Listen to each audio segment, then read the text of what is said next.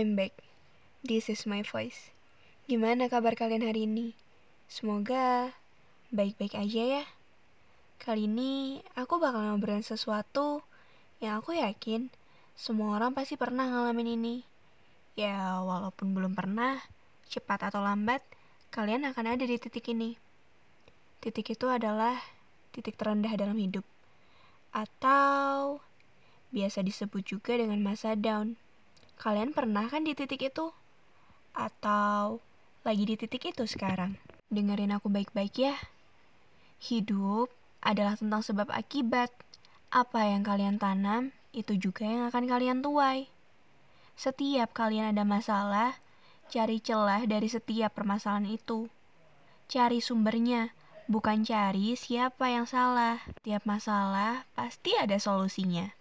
Maka dari itu, dengan kalian tahu sumbernya, kalian akan lebih mudah mencari solusinya. Plus dan minusnya dari setiap permasalahan, jadikan pembelajaran. Bukan hanya sekedar untuk membantu orang lain menemukan solusi saat mendapat masalah yang sama dengan kalian, tetapi untuk diri kalian sendiri, untuk diri kalian yang lebih kuat atas segala permasalahan yang menunggu kalian di depan mata. Dan satu lagi, jangan pernah bergantung sama orang lain. Jadikan orang lain hanya sebagai perantara kalian menemukan solusi kalian sendiri.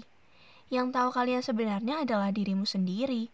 Jadi yang tahu cara agar kamu bangkit, ya dirimu sendiri.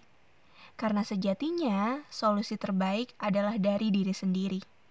Maka dari itu, pentingnya kamu paham tentang dirimu sendiri. Maka dari itu, kamu harus bisa mengerti tentang pola hidup supaya kamu tahu sebab akibat dari permasalahan yang kamu dapat. Semangat ya! Aku yakin kalian pasti bisa keluar dari titik ini dan menjadi pribadi yang lebih baik.